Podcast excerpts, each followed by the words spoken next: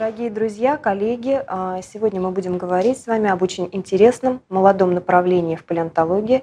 Это палеопаразитология, наука молодая, развивается достаточно бурно.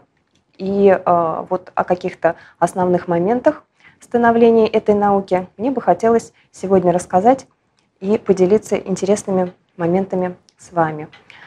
А, ну, живем мы с вами в интересном мире, наполненном разнообразными животными, растениями. Все живые организмы между собой взаимодействуют. Взаимодействие это разнообразное, оно может быть симбиотическим, нейтральным или антагонистическим. И вот в случае, когда мы говорим о паразитизме, это то самое антагонистическое взаимодействие. То есть один организм оказывает неблагоприятное воздействие на другой организм.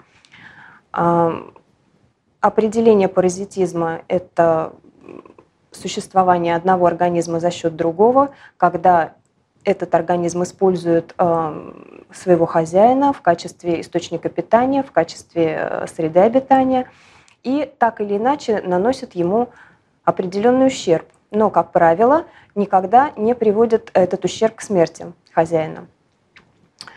А, что мы можем сказать про ископаемых паразитов?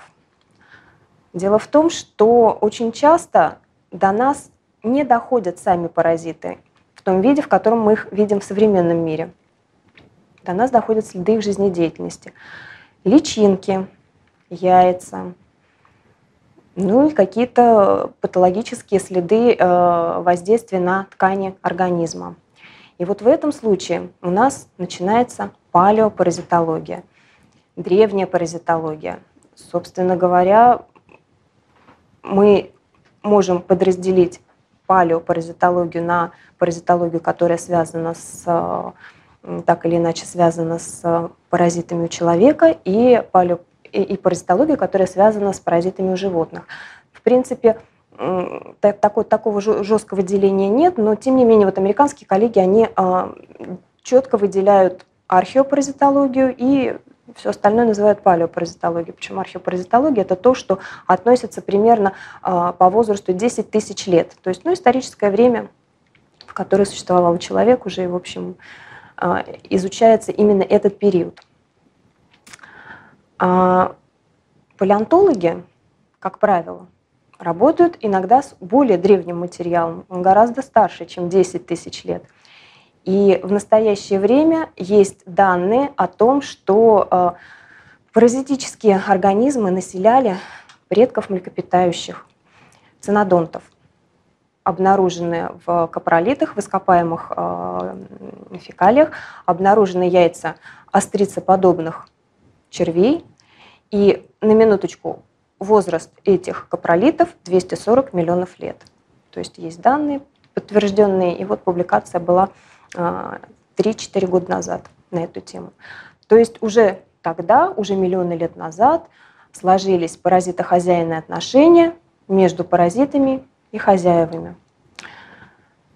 А, с чем работают паразитологи? Это касается, собственно, и паразитологов, которые изучают современных паразитов, и, соответственно, палеопаразитологов, которые изучают ископаемых паразитов – какой объект изучения? Объект изучения, ну, во-первых, это сам паразит. Во-вторых, это личинки паразита, это яйца паразита.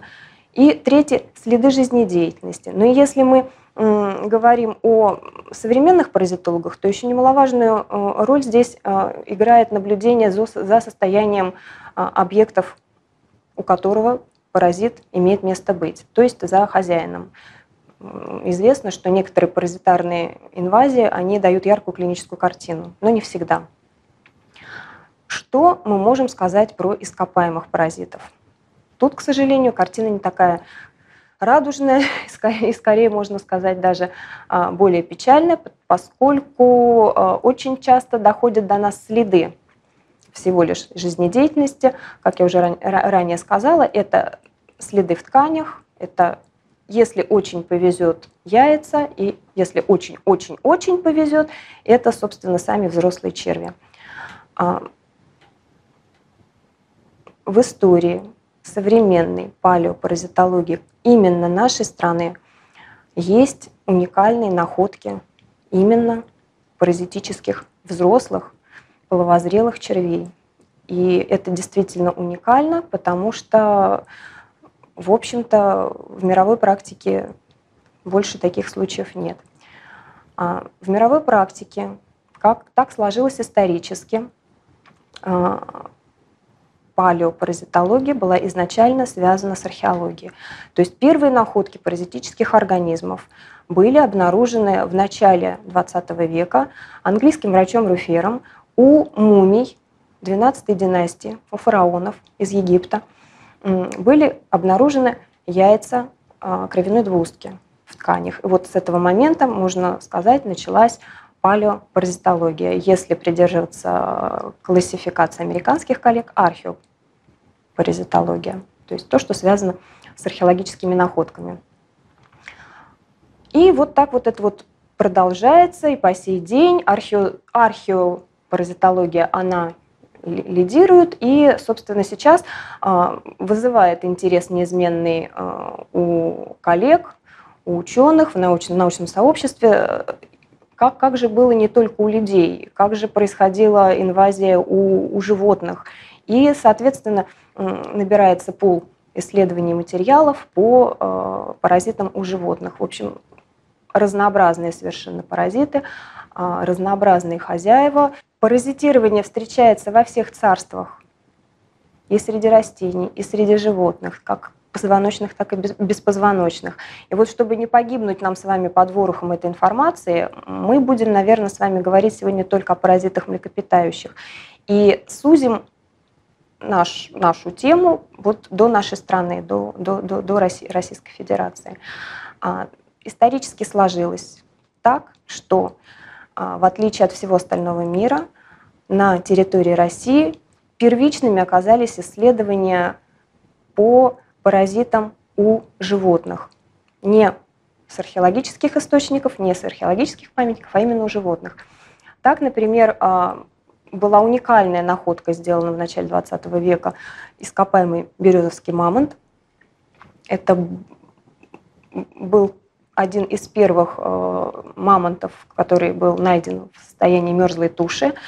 И а, его известными на тот момент методами тщательно изучили гистологически, биохимически, морфологически. И э, есть очень интересные данные, полученные в результате этих исследований. И очень интересные э, находки были в подслизистой обнаружены.